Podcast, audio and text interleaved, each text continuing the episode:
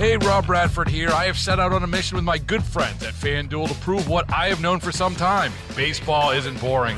Now I have a daily podcast to prove it with some of the most notable people in the baseball world screaming baseball isn't boring from the mountaintops or at least agreeing to come on our show. Players, managers, GMs, and yes, even the commissioner of baseball, Rob Manfred. It has been a constant wave of baseball's most powerful voices. So join the revolution, subscribe, and soak in Baseball Isn't Boring. Listen on your Odyssey app or wherever you get your podcast. You'll be glad you did. Our expanded news coverage continues. Let's bring in our chief meteorologist Dan Brounoff right now. There's there's no let up, Danny. No, there's not. And again, we've been talking about the relentless heat here all morning, uh, but also the lack of rainfall. We're eight and a half inches below average for the year at DFW. And right now, uh, an inch and a quarter of rain has fallen since the beginning of summer there. I think it was on the 21st or 22nd of June.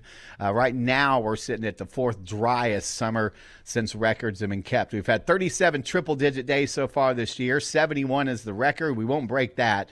Uh, but what we will break are more records for afternoon highs. Yesterday we hit 109, breaking the record in, uh, back from 1951 uh, when we hit 107. Today's record is 112, which is the hottest day ever recorded in August, forecasting a high of 110.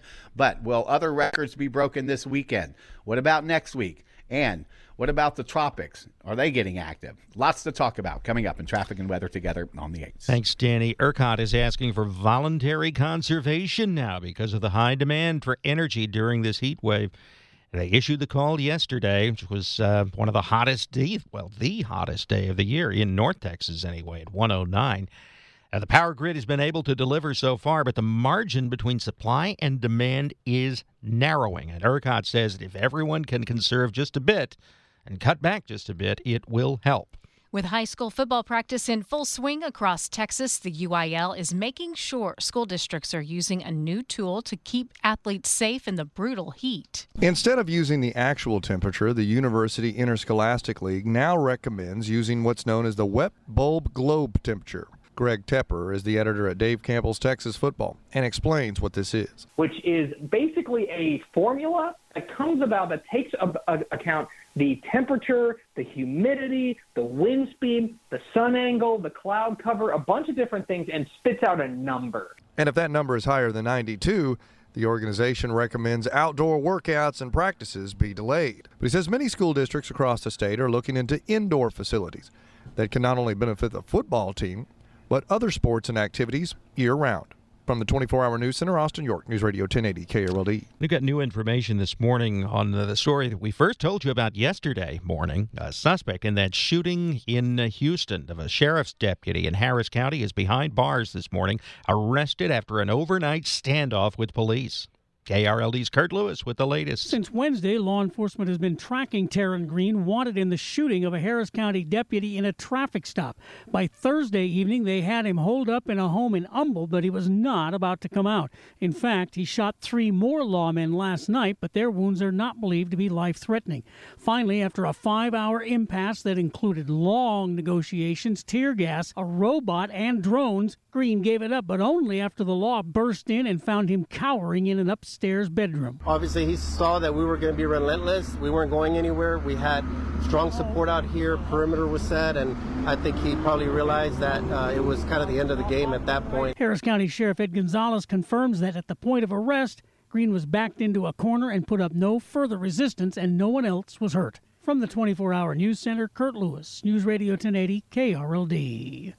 And some encouraging news this morning about the 29 year old deputy shot during that traffic stop Wednesday night. He's awake and alert and has been talking following surgery, but his condition is still listed as critical.